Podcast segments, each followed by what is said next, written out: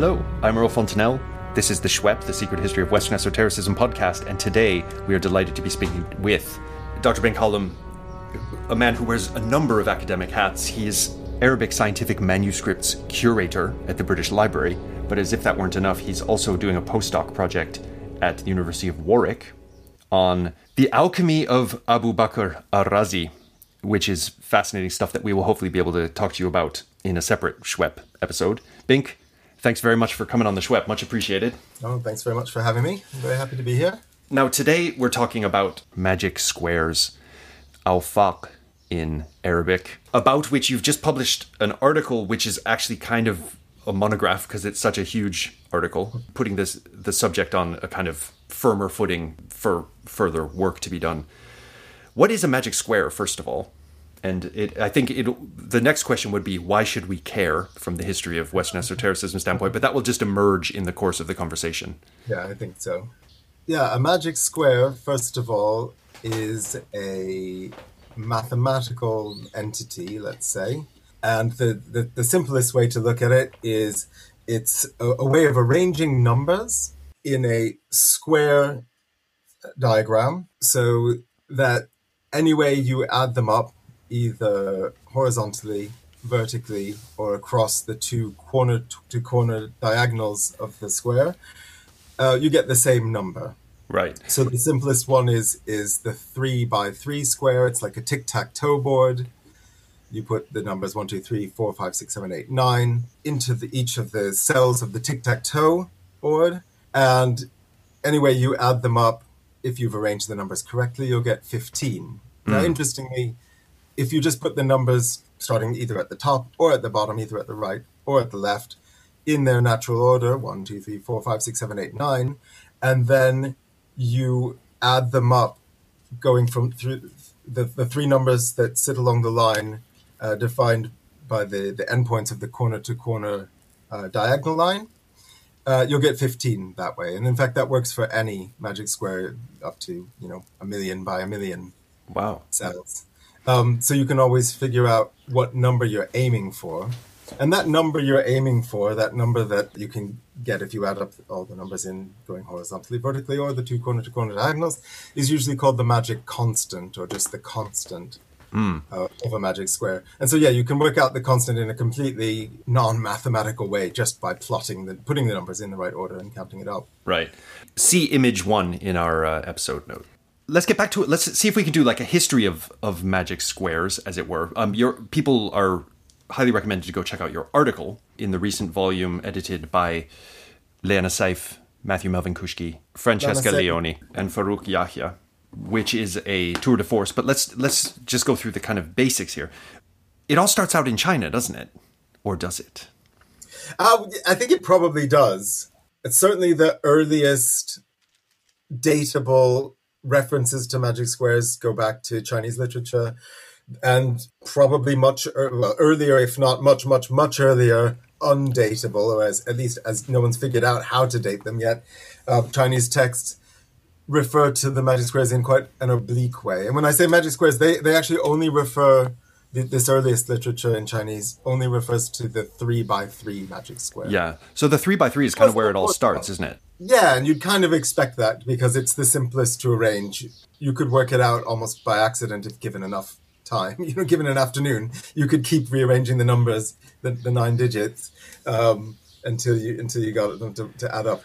It wouldn't take that long. So it would and there's be- actually a very simple graphical way to, to do it as well. So this is Sudoku, basically. Someone did a Sudoku in the midst of time, and Something the, like that. The three by three Uh, magic square was invented.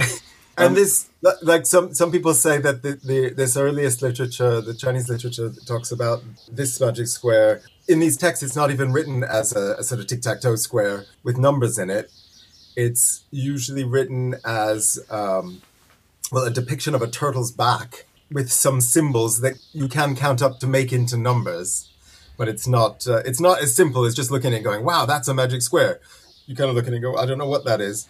That pushes Um, us into kind of a divinatory context, though, doesn't it? it's definitely a divinatory context and it's it's connected with early chinese imperial legend then this diagram was used in various divinatory contexts it's not easy to say what these were from the earlier period, but they got connected with the floor plan for a very early Imperial Chinese, so back in, in the sort of realm realm of legend, the floor plan for an imperial palace. Okay. That should have been laid out in three by three rooms Gotcha. to make a magic square, and the numbers go in each one. So this is really quite early for this stuff. Certainly earlier than we have any datable texts in Chinese. Certainly earlier than any Arabic texts, and earlier than anything in, in Greek or Latin. So yeah, that's the the earliest thing going on. And then you have the, the, the higher order magic squares. So magic squares are four by four, five by five, and, and on and on and on. The bigger and bigger ones, they come into Chinese literature in the 13th century, but only after they have been written about in Arabic and Persian. And it seems like it was like like they may have come from China, but they've come back in force, Yeah. having, having gone to the west for a little bit longer. Yeah, let's talk about this Islamicate literature on the magic squares. Uh, So the earliest the earliest reference to magic squares in Islamicate literature is again the three by three square, um, and it's first written about or the earliest datable text is written by a guy called Ibn Rabban al-Tabari, a physician who lived during the early Abbasid Caliphate, and he wrote a large medical, sort of medical, cosmological, philosophical work in which he talks about using the three by three magic square with some other ingredients and some other, I don't want to say ritual, it's more of a, a medical procedure, but it involves all sorts of strange stuff, rubbing things on people and and uses uh, phrases from from the Psalms and cer- certainly has a sort of religious aspect to it, as well as the magic square. To, and it, he uses it to help a woman give birth. So if a woman's having a hard time in labor, you have to write the magic squares, uh, the three by three magic square on a potsherd that's never touched water. Right, two of them, put them under her feet, um, and then you smear some other bits and pieces on her. And the magic square has to have a bit of this one of the psalms written around it, and and then the baby will come out more easily. The thing about this procedure, it's the most long-lived procedure in Islamicate literature to do with the magic squares. So the magic squares come into their own, you know, big style, and they're absolutely all over the place from say the early 13th century, probably a bit before that. They're all over magical texts, magical medical texts. They're really all over the place, being used talismanically, being used, yeah, for all sorts of things. Uh, But this one, this procedure, gets used again and again. So I should say that Ibn Rabban al-Tabari was writing round about 850 AD. And this procedure, almost exactly the same, gets carried on down, and you can find it into the 16th, 17th century, probably later. I mean, I, I, don't, I don't know what the latest date of it, but it just goes on and on. And in various versions of it, yeah, you have to hold, you have to write the magic square and hold it in front of her face so she looks at it. In others, you have to put it under her feet or put it under her hands and feet if she's squatting. You, you usually have to put it under her and show it to her. Right. And that's really interesting, actually, the showing it to her, hmm. because round about the same time that that a Tabari was writing his medical work in which the magic square appears, there was a, a work being written in Sanskrit, a medical work by a physician called Vrunda. Vrunda wrote a Siddha Yoga, which was a medical compendium in which he describes pretty much the same practice. And he he also wants the mag- the three by three magic square to be written and held in front of the woman's face so that she can gaze upon it. Yeah. And it's interesting because in a Indian context, you could see a connection with a with a yantra, with a sort of mandala or a pattern, a diagram that one gazes upon in meditation that will have some effect upon their inward state, upon their upon their meditation. So you can see some sort of connection there, and it, it seems to make actually more sense in an Indian context than Ibn Rabban Tabari's context, because he was a Central Asian Arabic speaking Christian reading the New Testament and the Old Testament in Syriac and learning Bible from his father. And you think, you know, yantras don't really come in in a big way. Yeah. So th- so that's a really interesting part of this this tradition of the three by three eutochic square. That's a word I learned from your article. Eutochic Yeah, meaning helping with birth. Um, word I like to use more in writing than in speaking. Yeah, but I've just gone ahead and used it. This very long tradition seems to involve always writing the square on a substance, usually the potsherd that has never touched water, but sometimes uh, also like a, a bit of paper that's never been. I think it's usually a rag. Oh yeah, uh, that's right, a rag torn from paper. a garment that's never yeah, touched water. Yeah, the problem with that though is the word chazaf or chazfa, like a piece of a piece of a potsherd or a piece of ceramic, a piece of uh, earthenware, and khirka, which means like a piece of fabric or rag yeah.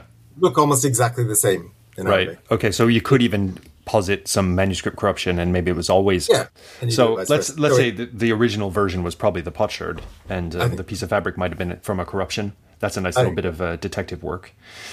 The the diagram obviously has power through and we'll get to yeah. the, the number theory that kind of develops around these things but yeah. um, she has to look at it and then you apply it to her body so it's not just effective; it's it has to have some kind of psychological um, component. yeah, it. yeah. With this early one, you the the person who's going to be affected by it has to engage with it, right? And and through their eyes. That's really their mind, not not through their skin. Later um, on, you can just strap it to a leg. Just to, things get easier later on. Yeah. Now, before we get into the flowering of this tradition, let's just follow the thread of the three by three because in the 12th century or the late 11th, we have um, Al Ghazali, the great sort of intellectual, writing about.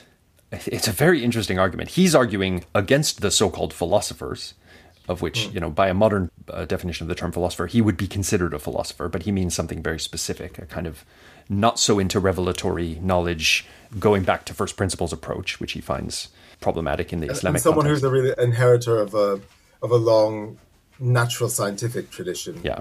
Aristotelian worldview. Ibn Sina, basically, and his ilk. They are arguing that things like the different numbers of rakat you have to do in, in the Islamic prayer, depending on what time of day it is, are just completely arbitrary. Like, why should I do three at Maghrib and then four at Isha? Like, what's the difference? And and Ghazali says it's obvious that numbers have khawas, have occult properties. And mm-hmm. even you lot admit it. In fact, everyone admits it because everyone knows that the three by three square can be used to help a woman in childbirth. Now, why should that be? Well, we don't know why it is, but it 100% is the case and everyone knows it. And everyone admits it. I like, yeah, that. So he's chosen that as like a piece of common ground. Yeah. Surely no one would deny this. but that's interesting because he is, yeah. although th- this will not convince any modern, you know, experimental scientists, he's appealing to um, empirical experience, right? We all know that this is the case. Presumably, like everyone has a relative or has a friend of a friend whose mm-hmm. baby wouldn't come until they showed them the three by three square, and then it came, and then that just you know sort of proves it. And he can use this as a as a common ground argument. It's very very interesting. It also shows it shows just how rampantly pervasive this three by three square helping with giving birth tradition was. Yeah, I mean, um, I wonder how many births were attended to by by people who were ready with the magic with the three by three magic square.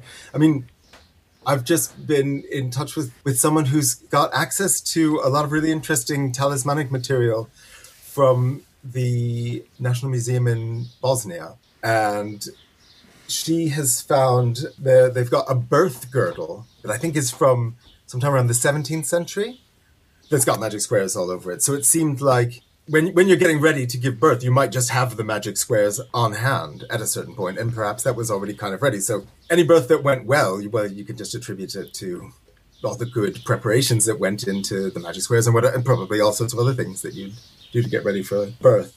But I think the other thing that's interesting about the Al Ghazali connection is that in the later literature, the three by three square is often called the square the Muthalith al Ghazali, the, the, the, the threefold of al Ghazali. And so it's attributed to him. And in fact, there's a whole literature on magic squares and on using them for various sort of magical purposes attributed to Al Ghazali. There are absolutely loads of manuscripts, supposedly wow. by Ghazali, about this subject. So, in the, the writings that are actually certainly by him, he really only brings up the magic square as an example of of uh, something that seems arbitrary, but we all know it's efficacious. Yeah. So come on, don't don't tell me that seemingly arbitrary actions and numbers don't have any effect. Uh, but later on, it's like, oh, because he said that, he must know all about them. In fact, he wrote all this stuff about how to do all sorts of crazy magic with it. That's interesting. So th- that's a, a little studied field, the the pseudo Al Ghazali talismanic Yeah, magic squares literature. literature. I don't know. That, that, yeah, be a big study in its own right. Brilliant. Um, let's talk about the further flowering of the tradition. So, going back to the ninth century now, we've got our three by three square.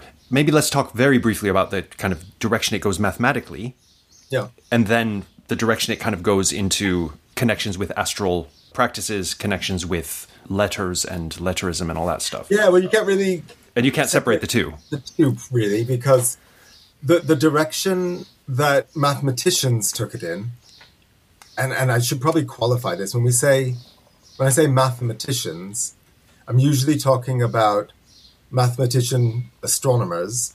Very often, astronomers who were working under royal patronage at endowed, royal endowed observatories, and they weren't simply working on pure mathematics. They were hmm. working on astronomy, which at that period was why does it have a royal endowment? Well, mostly for astrology.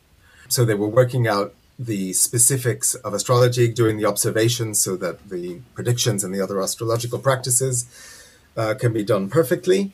And their mathematics, uh, their, their interest in mathematics, revolved around and, and went side by side with their astronomy astrology. And many of them were also physicians. So they were working in many fields. Right. And drawing drawing inspiration and, and crossovers from, from many different fields. But these early mathematicians in the uh, starting in the early 10th century anyway possibly going back further but we don't we know about them from the from the early 10th century. People like al-buzjani people like al-khazini a little bit later were writing texts on magic squares in which they were going well beyond the 3 by 3 square and they were looking at ways of constructing squares of the higher what are called the higher orders basically bigger squares. so four by four grids, uh, five by five, and upward. Um, and they were trying to work out methods, reliable methods, by which you could lay out squares, and even universal methods. So they were they were looking at algorithms, is that right? Like the algorithm for how you construct a given yeah, square. these would have to be. These were often described as algorithms. This wasn't. This wasn't described as like an equation or something. It, these, this is a series of steps, and they used the language that was at hand for them. So often they're described in terms of of chess moves. So describing the construction of magic squares using the knight's move, for example, two forward, one to the side, becomes an easy way to talk about about how you move around in the space of this grid.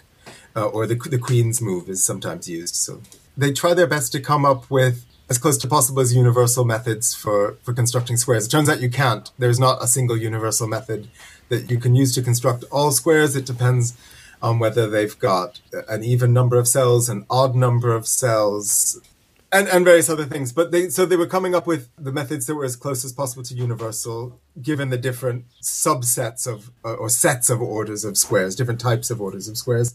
and they don't stick with squares, do they? We start to get triangles. Um, Oh no, but that's a little bit later on. They, Okay. they we start going in all sorts of directions. And so actually the, the very earliest text that we have in manuscript, or it's partially we have it in manuscript, but not embedded in another text, is by a guy called uh, Abu Qasim Ali al-Antaki. And al-Antaki uh, wrote a commentary on the arithmetical introduction by Nicomachus of Gerasa.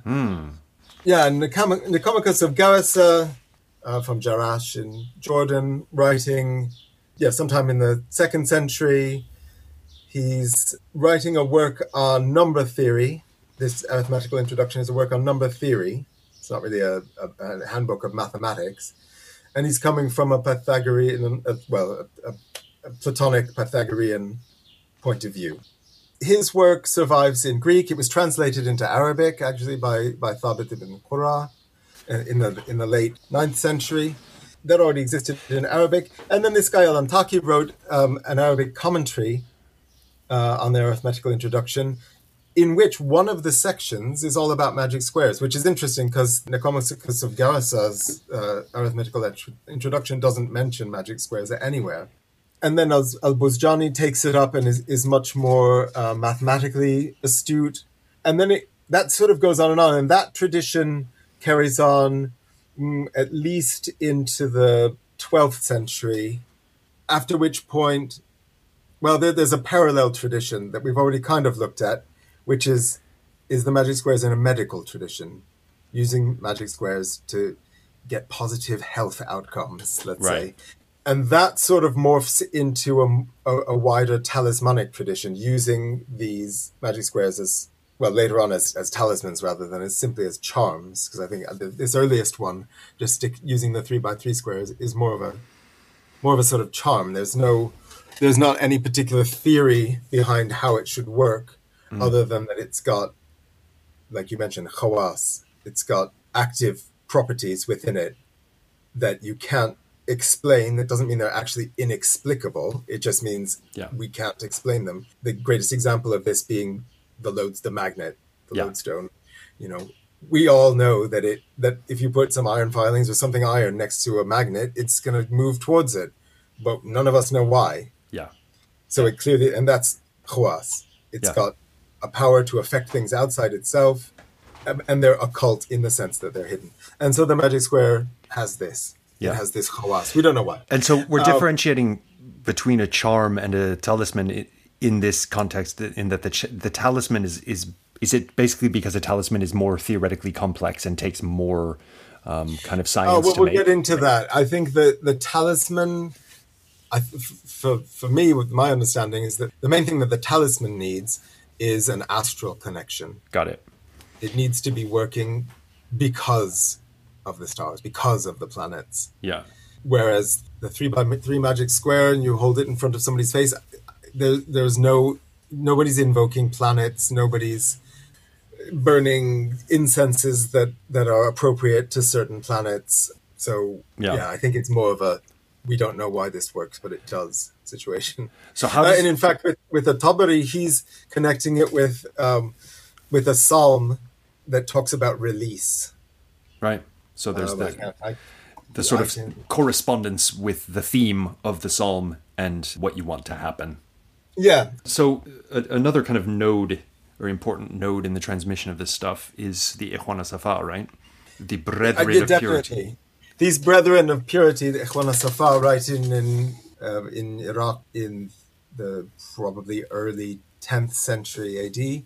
They have a, a section of their their huge rasail, the, the letters, a huge encyclopedia of sciences, occult sciences, this sort of thing, on geometry, and a section on music, and a section on magic.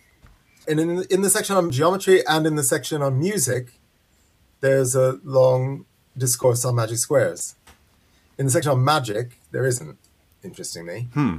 And they talk about the first seven magic squares, so three by three to nine by nine. They talk about these magic squares being about sort of harmony and order and balance. And also, they talk about the combination of uh, geometric shapes, in this case, the square, and number, so mm. form, form and number. They talk about that both geometrical forms and numbers have their own khawas, and when you mix them together, further khawas are formed that are not predictable. You can't predict what's going to happen. And when you do this in a very balanced and ordered way, uh, you create somehow a more powerful khawas or a, a special khawas. You don't just stick number. Apparently, if you if you stick some numbers in a triangle, you it will have some property. It will have some effect. But if you do it, yeah, in a, in a, in a balanced and, and ordered way, you can somehow strengthen that. And interestingly, they, they then, unfortunately, they give an example of how you can use the magic squares as I don't want to necessarily say talismans yet, but as some sort of charm, so magically. And again, they use the example of the three by three square, and they go through the same, the same sort of story, using it for childbirth and and various other things. Um, but here they make one big difference. They connect it with the moon, and they connect it with with nines. The moon being in a ninth house, For a moment, they connect it with the moon, but then they connect it with other astral events that have to do with the number nine. But the, it's the first time that you see a connection between these magic squares and stars. And they say, oh, we'll, we'll talk more about this in our section on magic, but weirdly, they, they never do. The section on magic is a confused text, though, with multiple recensions. Yeah, it has its own strange history. Yeah. But yeah, that's really interesting. And, and But it's not till a little bit later on, all the way over in Islamic Spain, in Al Andalus, that you get a character named Maslama al Qurtubi, who wrote a very famous book called the Ghayat al Hakim. And the Ghayat al Hakim is um, basically a grimoire, one of the one of the most famous early Arabic grimoires, and it's a grimoire of, of astral magic with a lot of talk about talismans. Interestingly, he doesn't have a big section about magic squares. Sort of tellingly, I think he doesn't, and he he died in the first half of the tenth century, I believe. So, what is that telling us? If it's telling us anything, obviously, this is an argument. Well, at least silence, by the so. by the time by his time in Islamic Spain, there wasn't a, a big tradition of um, using the magic squares as using all sorts of different magic squares for talismanic purposes. But actually, it's known that he traveled widely in the East and studied in the East. It, some people say he may have even been one of the Ikhwan Safa authors. Mm-hmm. And it's likely that he was the person who brought the uh, Rasail of the Ikhwan Safa back to Al Andalus. And so it was key in its dissemination in the West. Mm. So even though the, the Ikhwan Safa have all these, these first seven magic squares, um, and they talk about some sort of planetary astral connections, and they talk about using them talismanically.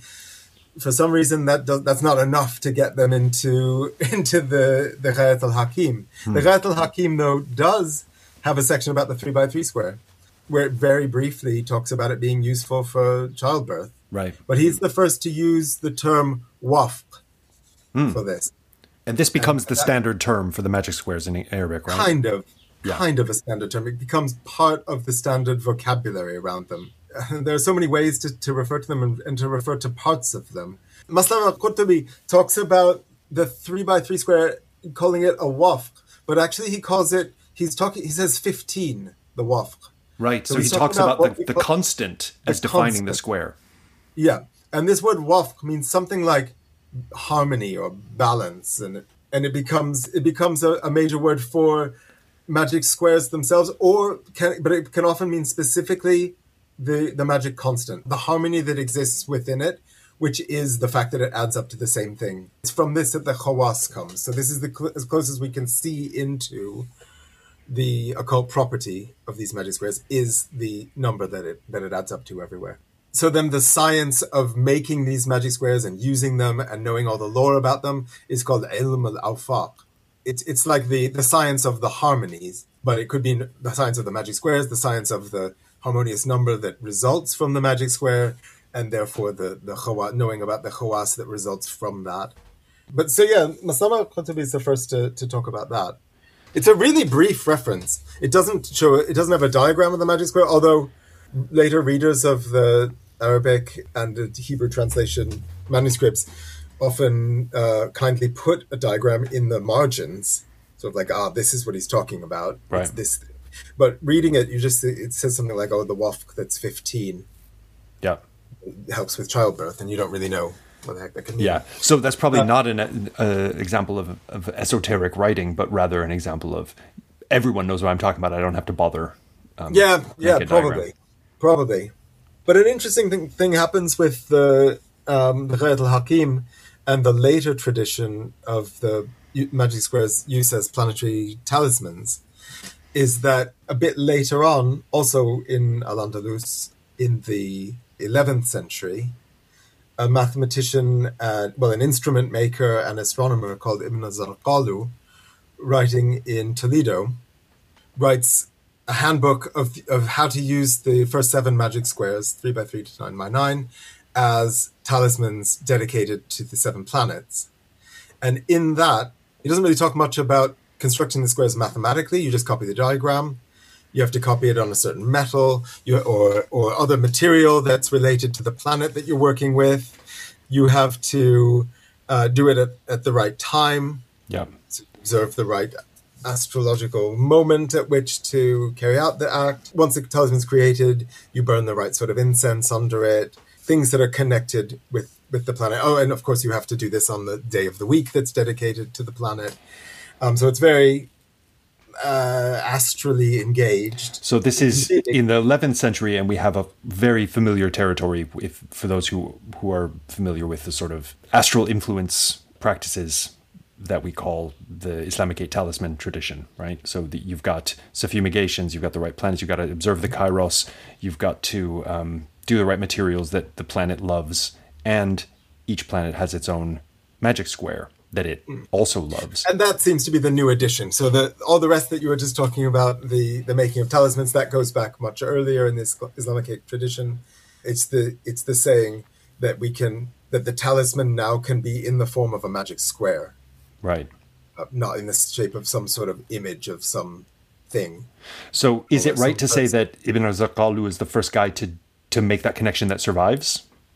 Yeah, going back to the Ghayat al-Hakim, although Maslama al-Qurtubi didn't talk about magic squares and, and using them as talismans, when Ibn Zarqalu does do that, it seems that a lot of the information he gets about uh, what sort of incenses to burn, what kind of materials to use, and even a lot of the turns of phrase he uses about the kind of talismanic effect you can get from working with different planets seems to come straight from the Ghayat al Hakim.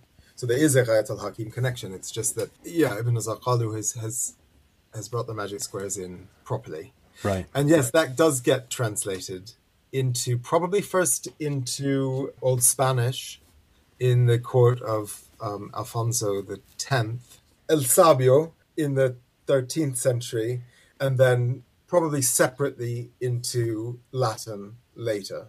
Right. And we don't have the old Spanish translation. We have we have part of one section. We have part of the section about uh, about Mars and working with the magic square of Mars, incorporated into a larger astrological talismanic work that was written in again in in the court of of Alfonso X. But we do have the Latin, and the Latin survives a bit better although yeah it's funny. So if you compare the the section on mars in the latin translation and the, and the spanish what survives of the spanish translation you find that the spanish translation is is fuller and closer to what ibn zarqalu wrote about mars right uh, whereas it seems like the latin the, the version in which the latin translation has come down to us is really stripped down and hmm. it's a bit more sort of like just the facts, just like cut straight to the how do you use it, basically. Procedural let, text. yeah, let, let, let's use it,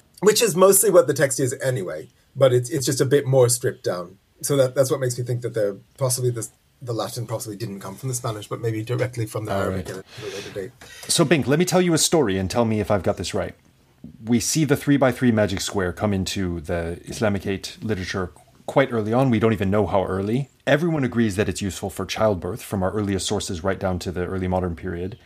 Mm. Mean and and not just useful for childbirth, but incorporated into a ritual procedure, which we might mm-hmm. want to call medical, we might want to call magical. Again, it's these are just modern categories messing with our heads. Um, at a certain point, quite a bit later, like a few centuries later than the earliest appearance of the three by three square, we start to see both proliferation of interest in these things in, in, in from what we might call the mathematical side of how to construct them like what kind of tricks can you do? Is there a way to standardize it? Can we do a triangle? Can we do a circle? Can we do all these kind of stuff? This is like a, can we do three-dimensional shapes? Wow. So that that tradition is we haven't talked about the sort of later iterations of that but that goes for centuries and centuries and centuries. But meanwhile in the 10th century or thereabouts the step has been made to say that not only do these squares have uh, occult properties, but they can be in, they can be integrated with the thriving science of talisman making, astral talisman making, and just add another layer to um, mm-hmm. the effectiveness of your talismans. And yeah, Juan definitely hinted that. Yeah. Right, and then by the time of or by the text of Ibn al-Zarqalu, like not only that, but each planet has a square that's associated with it Mm-hmm. Bob's your uncle. That goes into a technique and a practice that goes with it, and a sort of ritual. Right. That goes into Latin, so we can see there a conduit for that particular flavor of astral practice talisman making going into the Latinate world in the High Middle Ages, 13th mm-hmm. century, 14th century. Um, meanwhile, in the Islamicate world, we're going to see one other layer that I'd really like to talk to you about, which is the the letterist side of things. Mm-hmm. So, you're happy with that little summary? Let's move yeah. on. We'll move on from that into the realm. So many, so many directions from there. yeah, well, let's let's hone in on Albuni, and I know you think maybe this goes before Albuni as well, but the sort of delightful, I guess you can call it, occultist Sufi milieu that Albuni is writing in, where we bring in this alphanumeric cosmological view of things, and letters become very powerful and also numerical things. Go. Uh, yeah, so I guess a bit of background on letterism mm. is maybe always a good thing. So, yeah, there's quite a few different things going on. One is that you have a, a sort of letterist or, or um, an interest in letter speculation and letter theory that sort of goes alongside number theory, if that makes sense. Yep. Um, being thought about and practiced and becoming important in Al Andalus in the 10th century. Mm. And a, a, big name uh, to go with this is Ibn Masara, who was, I mean, he's usually called a, a, renunciate or a mystic. It's too, it's going too far to call him a Sufi, although later traditions might sort of incorporate him. He was certainly not thinking of himself in that way. Mm. Um, but he wrote some works on the huruf, on the numbers, in which he talks about cosmological importance of numbers, giving an, onto, an, an ontology to, to number, uh, sorry, to, sorry, to letters, to letters. Uh, they gave them a lot more importance than, say, just using them as, as graphic symbols for, for, for phonetic reasons. Right. Uh, outlined a way of interpreting the letters that make up a word or the mysterious letters that appear before some of the surahs in the Quran, uh, giving a way to interpret these that looks at the deeper significance of letter, the cosmological significance of letter. And he, Ibn Masara, he wrote some texts that survive on this subject, not particularly long texts. He uses or seems to have advocated this sort of thinking in his interpretation of the Quran and in other philosophical speculation. But what he doesn't seem to have done is use this in any sort of magical way, saying, okay, if we know this about the deep meanings of, you know, how letters are connected with the, the four elements and the seven planets and this sort of thing, then we can rearrange them in different ways to to do stuff. He doesn't seem to have, have gone there. But that doesn't mean that people who followed in this tradition didn't.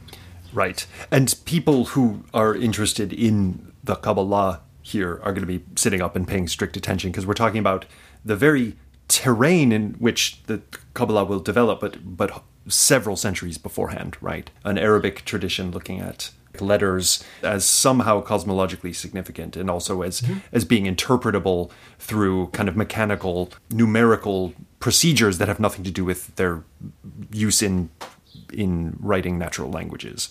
Absolutely. And then you get a, a later tradition of again renunciates mystics whatever you want to call them who Actually, there, there is a name that they call themselves, the Mu'tabirun, which comes from the term Ibra, which means crossing, and apparently refers to um, a crossing into the unseen, right. which was a sort of, uh, I don't want to say object of their meditation, but something that certainly seems to have happened during their meditation, a crossing into the unseen world, a direct experience with the unseen world. And these Mu'tabirun, Ibn Masara is counted amongst them. But then there were later people, Ibn Barajan, Ibn al-'Arif, Ibn Qasi, um, who all lived in Islamic Spain. The, these guys lived in Islamic Spain during the early 12th, late 11th, early 12th century. And they were taking things a bit further and, and bringing in more of, they, they were they were writing Quran, um, Quranic commentaries and, and other works of that sort of of that sort using letter speculation as part of their interpretative framework, but also bringing in some astrological elements, talking about large cycles of time, uh, bringing in other aspects of occult sciences and an occult scientific outlook. Um, and it seems that out of this, perhaps, or this is the sort of area it seems like we might need to look to find the earliest join up between magic squares, talismans, planetary talismans, and letter theory that becomes ilm huruf or letterism. And and the, I think letterism is is yeah born when these things come together. For those who are just really un- unfamiliar with this territory, the pioneering work of Noah Gardiner and others has has helped us explicate the importance of this figure Al-Buni, who is a well, a man of many parts. He's a Sufi. He's often called a mystic. He's often called a magician as well, someone who's involved in magic, who has a, a worldview in which there's a kind of rich semiotic overdetermination of, of the Arabic letters. They're all numbers. Everything in the world can be interpreted through letters. Letters have power. They have occult properties. Mm-hmm. They can be um, used in lots of different ways, mathematically and and so on. Some would say magically, and this is part of kind of physics, as it were. This is part of how the world works. Um, so, it's like a kind of implicate order of reality. And what you're saying is that we might have a new window on the how we get from earlier stuff to Buni. Like he didn't just how we get from earlier stuff to Buni, and also how we get how magic squares become a really important part of letterism Right. Now, something we, we haven't talked about, which is a really basic, fundamental uh, point to make here, is that when we talk about letterism and number theory as distinct, right, they're much less distinct in uh, when you're working with a, a an alphabet like Arabic, like Hebrew, like Greek, like Syriac, like many others, in which the letters of the alphabet were also used as numbers. Now, so we're all familiar with what we call Arabic numerals, which actually in Arabic are called Hindi numerals because they came from east to the Arabs, and, we call them Arabic because they came from the east to us.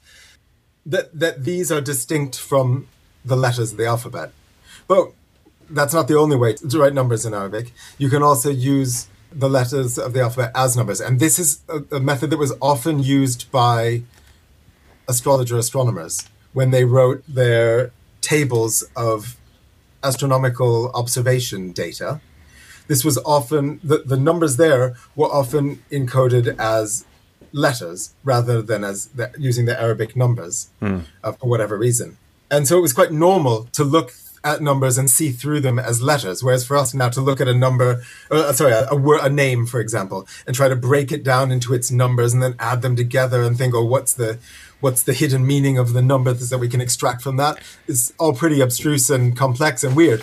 But for someone who is trained in astronomy, astrology, for example, an educated person using the, the Arabic alphabet, it'd be totally normal to look at letters and see them as numbers. There's no jump there. And the same with, with Greek. So, those who are interested in the Greek tradition want to go back to episode 47 of the SHWEP, where we interview Joel Kalvis who's, who's done pioneering work on how this number letter equivalency, just in terms of notation, comes in the Greek tradition to mean something more simply than notation, and and you you start to see the rise of numerical interpretation of letters of of written text. Um, but the point you raise is super useful. That this isn't a totally abstruse thing that only an occultist would learn. Like we think of, no. you know, sort of these Golden Dawn occultists in the 19th century spending hours crunching numbers in their heads trying to find the Christian Kabbalistic associations between different words, right? This isn't something you have to learn in this kind of difficult way because when you see Aleph, you just see one as well, naturally. Mm-hmm. Yeah. And you and it, it's already an established system. Whereas if you're using the Roman alphabet, where of course the the letters of the Roman alphabet can be used as numbers, Roman numerals, but you don't use all the letters. No when you're working with Roman numerals. So if you've got a name or a word that doesn't have, you know, your M, C, I, L, X, and whatever in it, you're out of luck. Yeah. So you have to come up with an artificial system that could work, but it's not already in people's heads. Yeah. Whereas in Arabic, all the 28 letters of the alphabet have a numerical equivalent.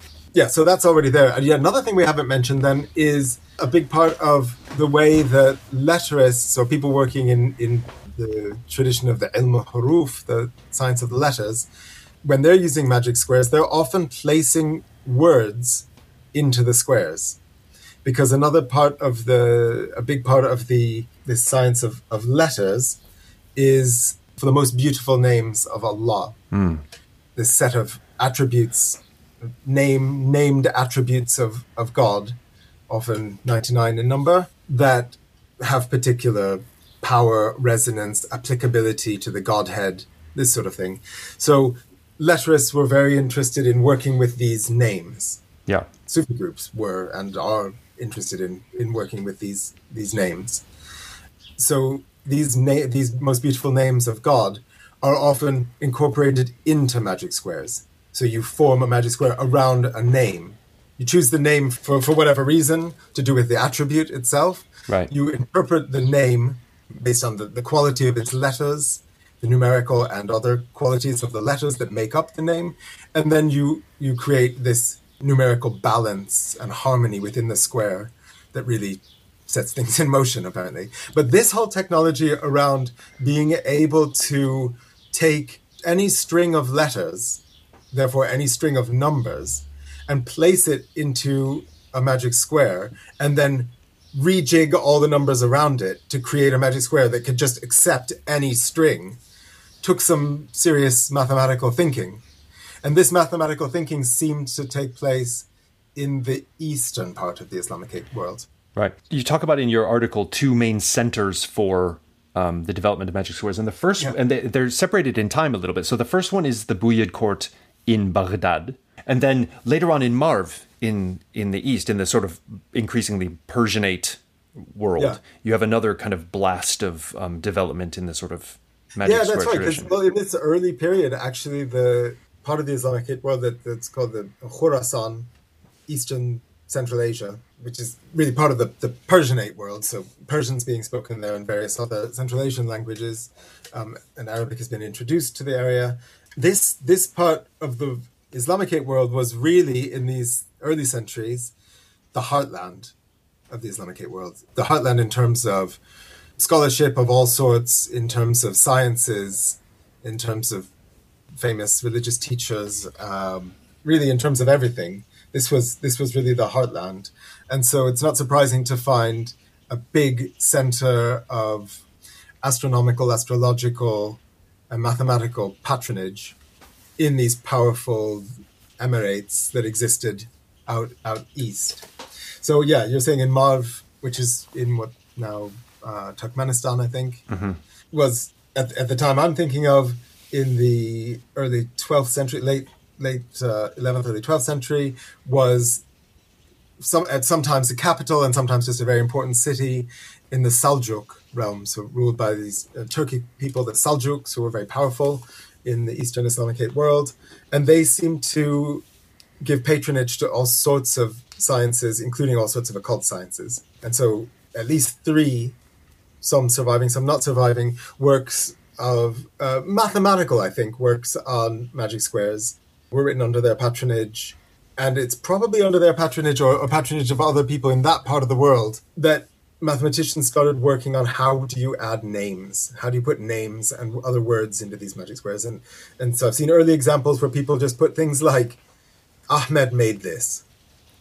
You know, right. sort of like like an old artist in, in europe might write you know if his name was Ahmed, for example, yeah. might write Ahmed fecit or fecit. Like yeah, well, and this reminds me of the earliest um, appearances we have of this in Greek, where the, the so-called uh, inscriptions, where someone will make a poem where the lines all add up to the same number, and it's a kind of like elegant, cultivated joke for the cognoscenti. It's not there's nothing esoteric going on except that it's kind of hidden, if you mm-hmm. see what I mean. But there's no kind yeah. of reference to higher wisdom or anything like that.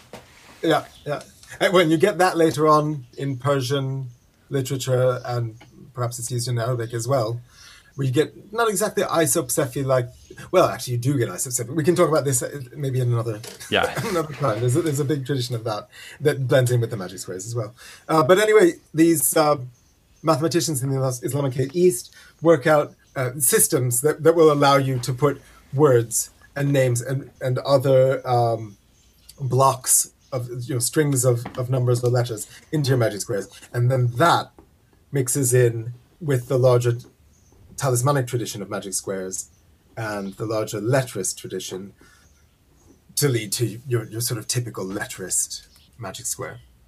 Bink Hallum, thank you for elucidating this ama- amazing and complex tradition of transmission of lore about the magic squares. Now, whenever someone sees a magic square in an occult diagram or an occult tome of some kind, which they do all the time, they're going to be able to kind of give a lineage to that, which is a really great thing for the history of Western esotericism. Stay esoteric. Thanks very much.